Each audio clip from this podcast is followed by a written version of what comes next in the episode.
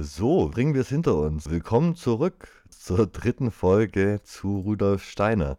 Wir nehmen immer noch auf. Für euch ist es jetzt schon eine Woche später. Wir sitzen immer noch hier und beschäftigen uns immer noch mit den Gedanken der Anthroposophie. Worum ging es denn in den letzten zwei Folgen? Könnt ihr es kurz zusammenfassen? Also, wenn ihr die Folgen nicht gehört habt, geht zurück und hört euch die ersten beiden Folgen an. Ich denke, es macht mehr Sinn. Es baut relativ aufeinander auf. Aber ähm, genau, kurz um die Hörer zurückzuholen, für die war es ja jetzt schon eine Woche. Ja, sehr gerne. Also in Folge 1 haben wir uns mit Steiners Herkunft, seinem Lebenslauf, also seine frühen Lebensjahre als erfolgloser Philosoph und Goethe-Editor und dann später als erfolgreichen Theosophen und schließlich Anthroposophen gewidmet. In der zweiten Folge jetzt haben wir uns das letzte Stückchen seines Lebens noch angeschaut. Wir haben Kritik, die er schon zu Lebzeiten erfahren hat, uns ein bisschen näher angeschaut. Sein Tod dann, die anthroposophische Medizin. Ich glaube, ich bin viel zu ausführlich. Ich gehe jetzt alles durch. Und äh, den Rassismus bei Steiner. Es war eine sehr deprimierende Folge. Ähm, hört sie euch gerne an und es geht jetzt weiter. Ja, es geht jetzt weiter. Frisch und froh Gemut mit Antisemitismus. Och Mann. Endlich mal wieder Antisemitismus. Äh, ja, egal welches Thema, welche Verschwörungstheorie, man endet immer wieder im Antisemitismus leider. Zum Glück war Steiner kein so schlimmer Antisemit, wie er Rassist war, wenn man das so sagen kann. Jedenfalls in seinen Schriften. Oh, ich jetzt so. Ich weiß ja, nicht. Also, ähm, ich musste weniger Zitate rausstreichen, weil ich dir nicht zumuten wollte, sie vorzulesen. Ähm, aber ja, es ist äh, dennoch problematisch. Wir machen einen kleinen Einstieg zu, äh, zu Anti zum Antisemitismusvorwurf gegenüber Steiner, zur Verteidigung des Androwikis und ein paar Zitaten dazu, halten es aber relativ kurz und ähm, machen dann heute das große Fass auf Anthroposophie in der Nazizeit. Das wird das Hauptthema der dritten Folge. Ja, äh, ich weiß nicht, freut euch oder freut euch nicht, das wird spannend. Bin froh, wenn es vorbei ist. Mimi leidet richtig in diesen Steiner-Folgen. Äh, ich glaube, es tut mir ganz gut, das zu sehen, dass du so leidest und auch du, Jonas, unter dem, unter dem Input hier, ähm, weil ich habe tatsächlich auch ganz schön gelitten bei der Vorbereitung für diese Folge. Mehr als sonst. Und ähm, das be beruhigt mich, dass es nicht nur mir so geht. Ja? Also, ja, beruhigt mich, dass du gelitten hast. ja, ist tatsächlich auch beruhigend. Also das finde ich, also wer, generell, wer, wer Steiner intensiv liest und nicht leidet, da sehe ich Probleme. Erste Red Flag. Ja, ähm, wir steigen direkt ein mit der Verteidigung des Antro-Wikis. Da haben wir letztes Mal drüber geredet, dass es eine der Seiten war, die sich wenigstens scheinbar der Kritik an Steiner gestellt hat. Und ähm, es gibt hier keine überraschende Argumentation, aber ich denke, es ist ein ganz guter Einstieg uns anzuhören, was denn die Anthroposophen zu ihrer Verteidigung oder zur Verteidigung Steiners besser das sagen. Die Kritik Steiners an dem vom US-Präsidenten Woodrow Wilson initiierten Selbstbestimmungsrecht der Völker begründet sich auf der Ausgrenzung von Minderheiten innerhalb von ethnisch einheitlichen Nationalstaaten. So richtet sich Steiner gegen eine Ausgrenzung der Juden als Minderheit innerhalb eines ethnisch einheitlichen Nationalstaates so wie er ethnische Schranken und nationale Grenzen generell als anachronistisch betrachtete, betrachtete er die Idee des Judentums als ethnische Sondergruppe, insbesondere in seiner zionistischen Spielart, als rückschrittlich. Das Judentum begreift Rudolf Steiner nicht als Rasse, sondern als eine auf religiöser und nationaler Einheit basierende Gemeinschaft, die sich selbst ausgrenzt. Diese habe dadurch eine isolierte Kultur begründet das Judentum als solches hat sich aber längst ausgelebt, hat keine Berechtigung innerhalb des modernen Völkerlebens, und dass es sich dennoch erhalten hat, ist ein Fehler der Weltgeschichte, dessen Folgen nicht ausbleiben konnten. Das war ein Zitat. Ja, genau. Das erste war das Zitat vom Andro-Wiki. Das zweite war jetzt das Zitat von Steiner selber über das Judentum. Steiner hat sich quasi gegen Woodrow Wilson gerichtet und gegen das Selbstbestimmungsrecht der Völker was damals ein großer demokratischer Hit war, weil er dagegen war, dass dabei ethnische Minderheiten ausgegrenzt werden. Und er sieht die Juden als anachronistisch an. Also ich finde, die Verteidigung ist sehr slick, die ist sehr gut geschrieben von den Anthroposophen, aber sie zeigt eigentlich schon viele Probleme, die, die Steiner hat in seinen Schriften mit dem Judentum. Ja, nämlich, dass er sie als historischen Anachronismus ansieht, der eigentlich schon hätte verschwinden sollen. Er richtet sich in seinen Schriften explizit gegen den Antisemitismus, aber sein Bild von den Juden ist trotzdem alles andere als irgendwie gerechtfertigt oder positiv so. Ne? Also hier noch ein Zitat, das immer wieder gern angeführt wird gegen den Antisemitismus von Steiner. Der Antisemitismus ist nicht allein für die Juden eine Gefahr, der ist auch für die nicht der ist es auch für die Nichtjuden. Er geht aus einer Gesinnung hervor, der es mit dem gesunden, geraten Urteil nicht ernst ist. Er befördert eine solche Gesinnung.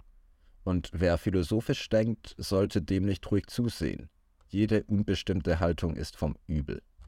Genau, das ist eigentlich ein sehr positives Zitat von Steiner, wo er sich gegen den damals sehr populären Antisemitismus in der Gesellschaft richtet und sagt, das ist nicht die richtige Richtung. Und gleichzeitig sagt Steiner aber dann auch solche Sachen. Das Judentum als solches hat sich aber längst ausgelebt, hat keine Berechtigung des modernen Völkerlebens, und dass es sich dennoch erhalten hat, ist ein Fehler der Weltgeschichte, dessen Folgen nicht ausbleiben konnten. Wir meinen hier nicht die Formen der jüdischen Religion alleine, wir meinen vorzüglich den Geist des Judentums, die jüdische Denkweise. Also da eskaliert Steiner natürlich wieder vom Gedanken, dass das äh, er sagt einerseits, es geht hier gar nicht nur um die jüdische Religion und sagt dann, es geht aber um viel grundsätzlicheren Problem, nämlich die Art, wie die Juden denken und sie als ein Fehler der Weltgeschichte zu bezeichnen. Ähm, ja. Steiner war kein klassischer Antisemit seiner Zeit. Ne? Also er hat sich da durchaus gegen diesen in Zeitungen und auch sonst populär betriebenen Antisemitismus gewendet. Ähm, Im Gegensatz zu den Nazis. Ja, wahrscheinlich vor allem gegen diesen populistischen Antisemitismus von den Leuten, die sich selbst Antisemiten genannt hatten, in Österreich etc., ne, die diesen völkischen Nationalismus gepaart mit Antisemitismus betrieben haben, ohne jetzt große religiöse, spirituelle Gefühle, was dann bei den Ariosophen auch praktiziert wurde. Genau, und sein, sein Jesus war auch kein arischer Jesus, wie ihn die Nazis später propagiert haben.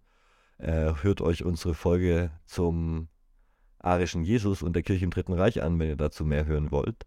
Ähm, also das war nicht Steiners Weltbild, obwohl er so eurozentrisch war, aber er hat äh, in Jesus quasi den großen Lehrer Europas gesehen.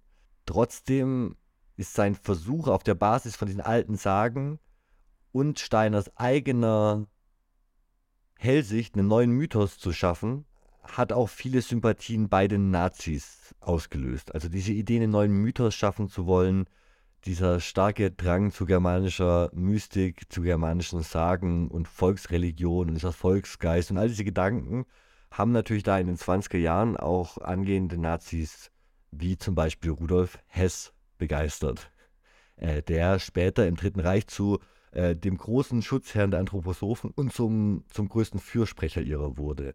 Generell deswegen die spannende Frage, was machen eigentlich die Anthroposophen nach dem Tod Steiners im Dritten Reich?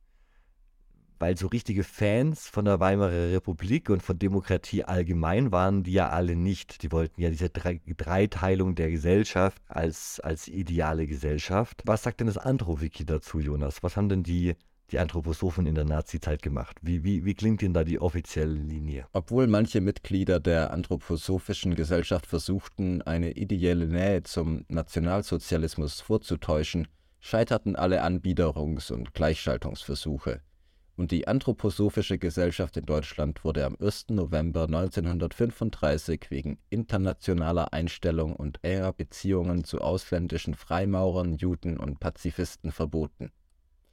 Schon vorher hatten unter der Verbotsangst alle jüdischen Amtsinhaber ihre Ämter in der Landesgesellschaft abgegeben und ein Großteil der jüdischen Mitglieder war aus ihr ausgetreten nach dem Verbot bemühten sich einige Anthroposophen um eine Wiederzulassung. Die Versuche scheiterten 1939 endgültig, als Rudolf Hess die Gleichbehandlung mit ehemaligen Freimaurern anordnete. Im gleichen Jahr entschied Adolf Hitler nach Bericht von Martin Bormann, Mitglieder der Anthroposophischen Gesellschaft sind wie Logenangehörige zu behandeln. Sie sind nach Meinung des Führers oft noch gefährlicher als Logenangehörige, weil sie mit ihren Ideen viel mehr Leute anstecken. Was ist denn diese Zusammenfassung von der Perspektive des Androwikis? Hitler hält die Anthroposophen für gefährlich. Deswegen wurden wir verboten. Beziehungsweise wir wurden verboten, deswegen hatten wir mit den Nazis eigentlich nichts zu tun. Wir waren eigentlich, wir wurden von den Nazis als gefährlich erachtet und verboten. So würde ich das ungefähr zusammenfassen, ja. Äh, sogar noch gefährlicher als die Freimaurer. Was das Ganze ganz glatt bügelt, ist die Geschichte, dass die Anthroposophie natürlich als konkurrierende Weltanschauung auch erbitterte Gegner innerhalb der, des nationalsozialistischen Machtapparats hatte, aber sie fand eben auch zahlreiche einflussreiche Förderer und Unterstützer in diesem Machtapparat, unter diesen am bekanntesten der Stellvertreter des Führers Rudolf Hess.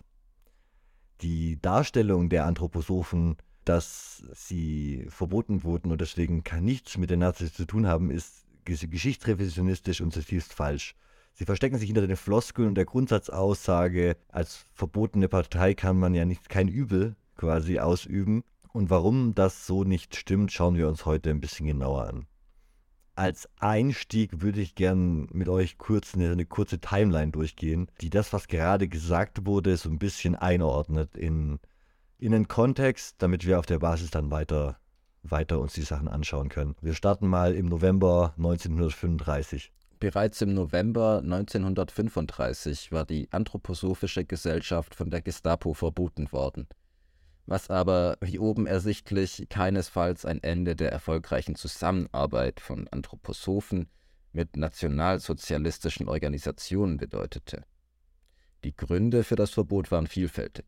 Ganz allgemein lässt sich feststellen, dass der anti-esoterische Flügel der NSDAP alle okkulten Gruppen, nicht nur die Anthroposophie, als, Staat, als staatsfeindlich einstufte.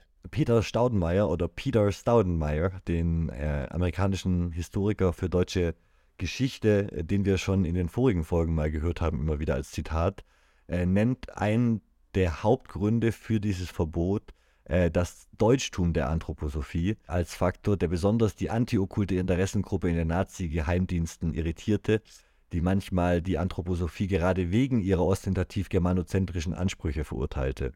Also das Problem war für viele nicht esoterische Nazis, dass die die ganze Zeit von Atlantis reden und ähm, quasi mit ihrer eigenen Vorstellung äh, eine alternative Mythologie erschaffen haben, alternativ äh, zum, zum Hauptlehre des, des Führerkults sozusagen und damit generell suspekt waren. Ja, also nur weil man verboten wurde, heißt es nicht ausnahmsautomatisch, dass das passiert ist, weil es intellektuell nicht miteinander vereinbar war oder sowas. Ja. Es gab dann verschiedene Gutachten von Nazis, wie von Alfred Bäumler im Oktober 38 und nach dem Gutachten wurden danach 50 der 1935 verbotenen Schriften von Rudolf Steiner wieder zugelassen. Gleichzeitig kam es aber zu der Beginnauflösung der bestehenden Waldorfschulen in Deutschland. Ähm, Einige bestanden aber als Versuchsschulen der Nationalsozialisten weiter fort. Ähm, Anfang 1939 wurde dann der Fortbestand der Waldorfschulen in Dresden, Hamburg und Hannover genehmigt. 1941 im Mai gab es dann den berühmten Englandflug von Rudolf Hess, äh, der ja der wichtigste Förderer der Anthroposophie unter den Nazis war.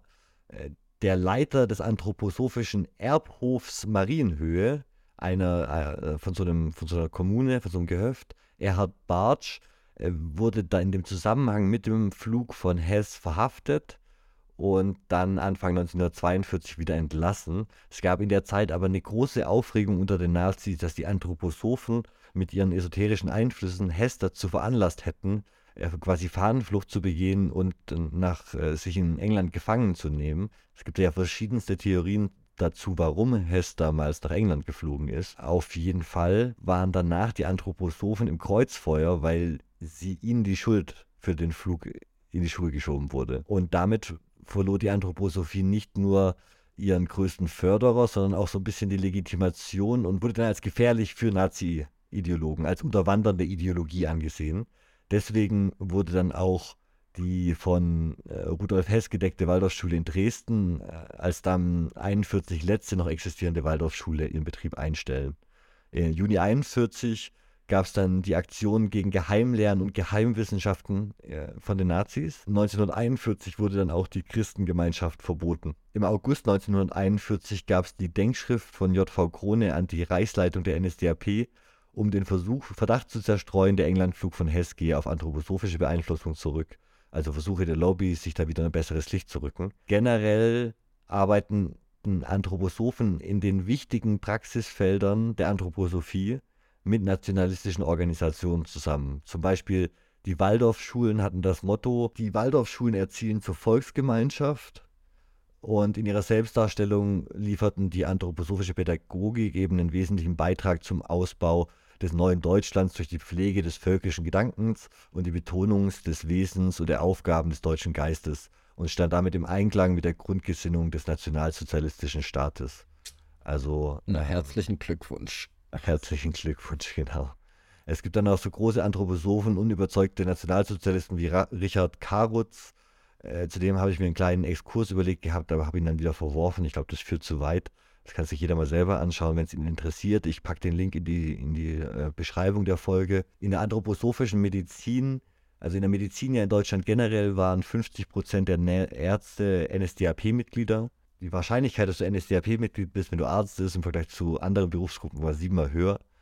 Ähm, und die Vereinigung der anthroposophischen Ärzte stellte auch im Dritten Reich schon eine Hauptstütze der NS-treuen Reichsarbeiterschaft für eine neue deutsche Heilkunde dar, weil damals eben viele Sachen knapp waren, viele Stoffe wie Jod oder, oder andere ähm, wichtige Grundstoffe für Medizin und deswegen gehofft wurde über die anthroposophische Medizin und Homöopathie Medikamente herzustellen, die auf altem germanischen Wissen oder whatever basieren und die eben nicht auf diese Importe angewiesen sind. Was ähnliches fand in der Landwirtschaft statt, weil auch der Dünger knapp wurde, äh, nämlich die biologisch-dynamische Landwirtschaft von Steiner, über die wir bis jetzt noch gar nicht so viel geredet haben, wurde dann 35 dem Reichsverband für biologisch-dynamische Wirtschaftsweise beigefügt und Teil der Deutschen Gesellschaft für Lebensreform, die das Motto hatte, die Weltanschauung der deutschen Lebensreformbewegung ist der Nationalsozialismus, was ein richtiges Scheißmotto ist, wer sich das überlegt hat. Herzlichen Glückwunsch gesagt. Na, und das Problem war eben, dass es gab viele führende biologisch-dynamische Landwirte, die damals eben mit Nazi-Ideologen vorgedacht haben, wie man dann Osteuropa neu besiedeln könnte. Also es gab konkrete Pläne, diese Wehrdörfer, die da errichtet werden sollten im neuen Lebensraum in Osteuropa, äh, dass die eben mit ähm, Demeter-Bauern bestückt wird und dass da eben biologisch-dynamische Landwirtschaft nach alten deutschen Geist betrieben wird und so ein Zeug. Und das, da sieht man an diesen Punkten, dass die Ideologien da einfach zusammengepasst haben und selbst nach dem Verbot der Waldorfschulen äh, und der offiziellen anthroposophischen Gesellschaft wurden die ganzen biodynamischen Landwirtschaftsversuche und auch die medizinischen Versuche alle fortgeführt und teilweise einfach umbenannt. Praktisch. Ne? Also genau wie Steiner die Theosophen abgerippt hat und einfach denen ihre Sachen geklaut hat und das umbenannt hat. Wurde das gleiche dann mit seiner Ideologie von den Nazis gemacht, äh, weil sie eben offiziell als gefährlich galten, aber dass die Hauptforschungsprojekte in dem Bereich waren. Und dann nennt man das halt danach irgendwie anders und dann geht's weiter.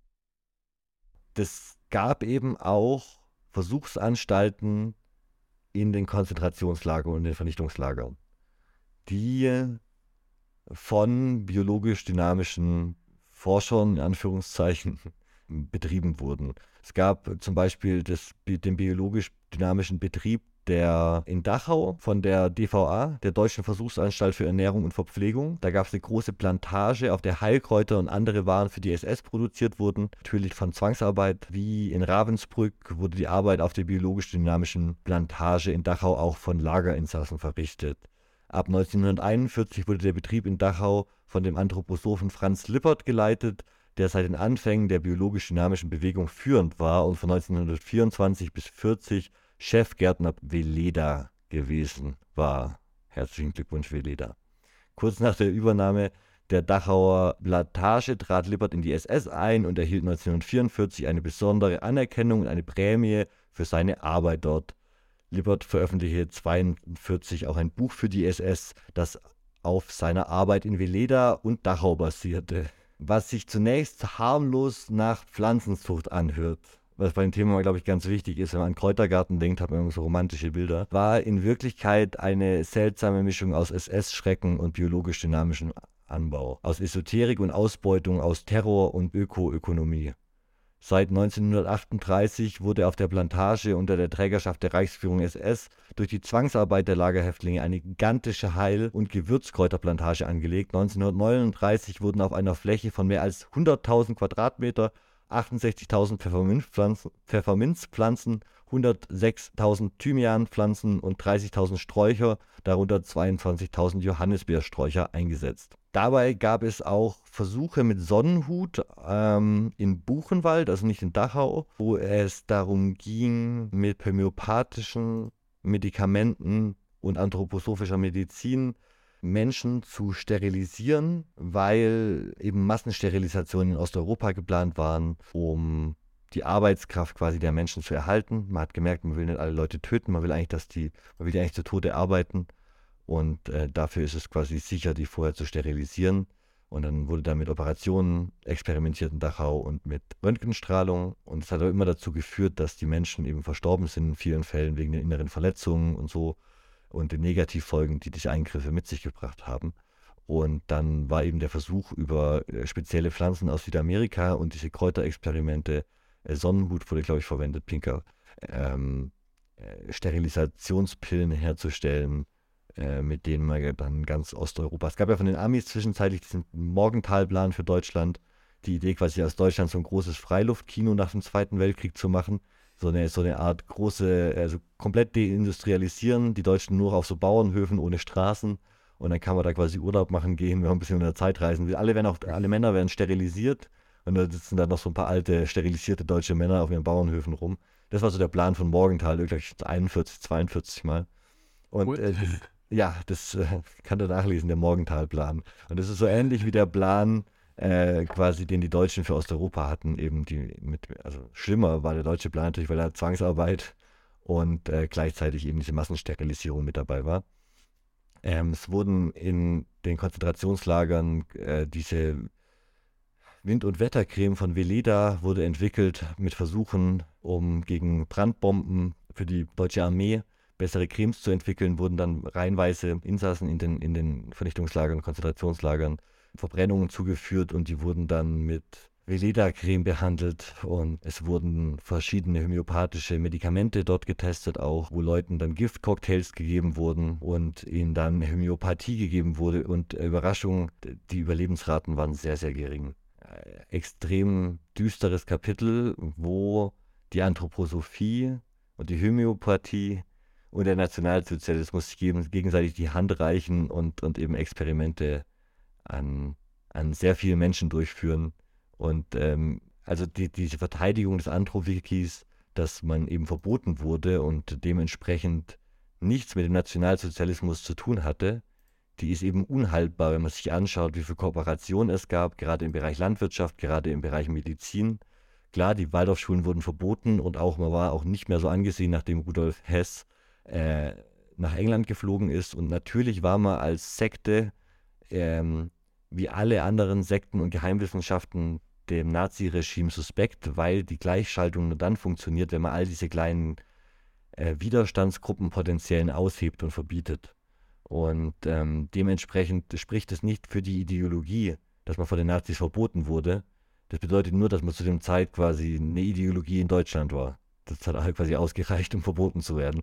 Ähm, und was ist dann, wenn man sich die genauen Biografien von anthroposophischen Medizinern im Dritten Reich anschaut, wenn man sich anschaut, wo die denn waren, dann waren die halt tatsächlich ähm, in den Führungsriegen äh, und haben da äh, ganz vorne als Avantgarde der Nazi-Wissenschaft äh, mit ihrer anthroposophischen Wissenschaft versucht, das neue Deutschland vorzubereiten.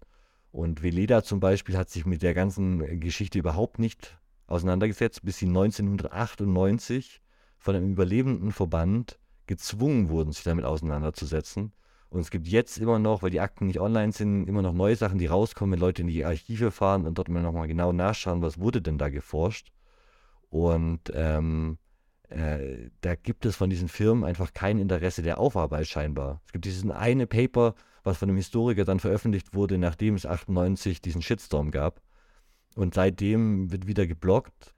Das ist natürlich Schuld von heutigen Anthroposophen, dass das damals passiert ist, aber das müsste man doch dann irgendwie aufarbeiten und thematisieren und das sind einfach vom, also unter den Teppich kehren. Ähm, und ich habe da bis jetzt im Internet von anthroposophischer Seite eigentlich nichts, außer wenn überhaupt, dann wurde es abgestritten und so getan, als wäre das ja schon alles vor Jahren widerlegt worden, diese, diese Vorwürfe. Und das Gegenteil ist halt der Fall. Es kommt mit jedem Jahr eigentlich was Neues raus. Und äh, das ist halt das Problem, wenn man so eine missionarische Führerfigur am Anfang hat, die dann auch noch quasi 25 gestorben ist, dann kann man immer sagen, ja, wir, wir wussten davon nichts. ne? Äh, und er hat ja diesen einen, dieses eine Zitat, Stein hat dieses eine Zitat gegen den Antisemitismus gebracht, deswegen sind wir fein raus. Aber wie wir jetzt aus dem letzten, aus der Rassismusfolge gesehen haben und in der jetzigen Folge, Steiner hat oft zu dem gleichen Thema zwei Vorträge gehalten und ähm, sich taktisch klug auch oft widersprochen, wenn es notwendig war. Aber im Großen und Ganzen war er jetzt kein Freund der Völkerverständigung und war diese Rassenideologie jetzt auch nicht nur irgendwas Marginales, was er sich von Blavatsky äh, übernommen hat und dann nie wieder angefasst hat oder so. Und genauso wenig waren eben seine völkische Ausrichtung generell. Also man könnte auch die, die, die Gleichung aufmachen, äh, Theosophie plus deutsches Volkstum und germanische Bräuche und Christentum ist quasi die Anthroposophie und hat dann natürlich aber diese ganzen Auswüchse. Es gibt jetzt keine theosophische Medizin, soweit ich weiß. Und im Gegensatz zu Blavatsky, die sich da eben immer auf dieser spirituellen Ebene bewegt hat, hat sich ja Steiner eben in alle Lebensbereiche ausgebreitet und den Anspruch erhoben, zu wissen, wie gute Architektur funktioniert, wie gute Erziehung funktioniert, wie gute Medizin funktioniert und hat es damit geschafft, sich erstaunlich tief in die Lebensrealitäten vieler heutiger Menschen einzugraben, ohne dass die Leute wirklich wissen, was Steiner denn sonst noch geschrieben hat. Und wenn ich mir jetzt, nachdem ich mir so viel Steiner durchgelesen habe, fände ich es wirklich fraglich, mein Haus auf der Basis von irgendwelchen Gedanken diesem, dieses Mannes zu bauen oder ähm, irgendwelche Medikamente zu nehmen, die der Mann empfiehlt. Du wolltest den Podcast auch mal alte weise Männer nennen. Und ich finde, Steiner ist so der ultimative alte weise Mann, mit dem man nicht diskutieren konnte, der alles besser wusste, der von nichts eine Ahnung hatte und trotzdem über alles geschrieben und geredet hat. Äh, also alles, was man so Leuten vorwirft, also dieses klassische Stereotyp hat wirklich also Steine auf die Spitze getrieben. Ja, also ich, ich finde seinen Platz im Gedankenleben, den Ideologien der Moderne vollkommen unangebracht. es gibt wahrscheinlich, also wir müssen noch ein bisschen schönere antimodernistische Gedankenströmungen ergründen. Vielleicht finden wir mal noch irgendjemanden, den wir empfehlen können, wo wir sagen, guck mal hier, der war von der Moderne nicht ganz so überzeugt und ähm, ist trotzdem kein komischer Fascho. Ne? Wir suchen, schreibt uns die gerne in die Kommentare, wenn ihr da Ideen habt.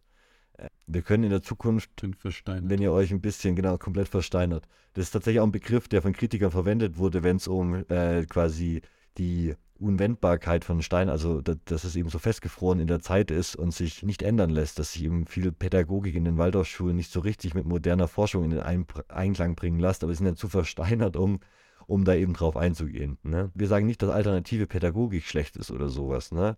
Aber es gibt auch alternative Pädagogik, die offener der Forschung gegenüber ist und die vielleicht wandlungsoffener ist, ist und die die Möglichkeit hat, sich irgendwie korrigieren zu lassen und neue Erkenntnisse mit einzubinden.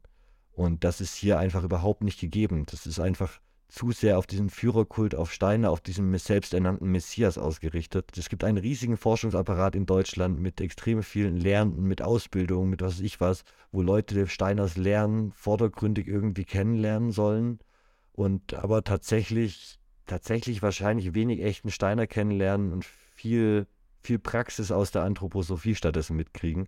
Und wenn man mit diesem fertigen Konstrukt einer Ideologie dann konfrontiert wird und nicht weiß, wo das herkommt und was da für ein Nonsens eigentlich gedankenstromstechnisch davor war, auch mit Blavatsky und mit den Ariosophen und so, wenn man davon ne, nichts weiß, dann ähm, kann man das vielleicht für geniale neue Einfälle halten oder man findet das für sehr originelles Denken, was Steiner da schreibt, aber es ist ja nicht mal das, das. Es ist nicht mal besonders originell. Es ist ja in weiten Teilen auch einfach nur kopiert oder übernommen und umbenannt und so was jetzt heutzutage als Plagiat gelten würde, wenn ich ein Buch schreibe und erst immer den Begriff Theosophie drin habe und dann irgendwann denke, nee, ich nenne es jetzt anders, mache meinen eigenen Club und benenne meinem Ding überall die, die, die, die Hauptwörter um. Das ist ja, ne, also ich, ich nehme die, nehm die Texte von Blavatsky, aber setze halt dann meinen Namen davor. Er hat sicherlich viel geschrieben, ähnlich wie L. Ron Hubbard war er ein sehr produktiver Mann. Aber da trifft dann wieder das Tucholsky-Zitat. Kannst du das nochmal vorlesen zum Abschluss, Jonas? Ja, Je größer der Begriff, desto kleiner bekanntlich sein Inhalt. Und er hantierte mit Riesenbegriffen. Ja, das ist ein sehr guter Abschluss. Danke, Kurt Tucholsky. Ähm, danke euch beiden, dass ihr drei Folgen zu Steiner mit mir durchgehalten habt. Ich fühle mich deutlich besser jetzt, wo ich mir es von der Seele geredet habe. Ich bin, bin mir sicher, wir werden viele wütende Kommentare bekommen. Ich bin gespannt. Ich freue mich drauf.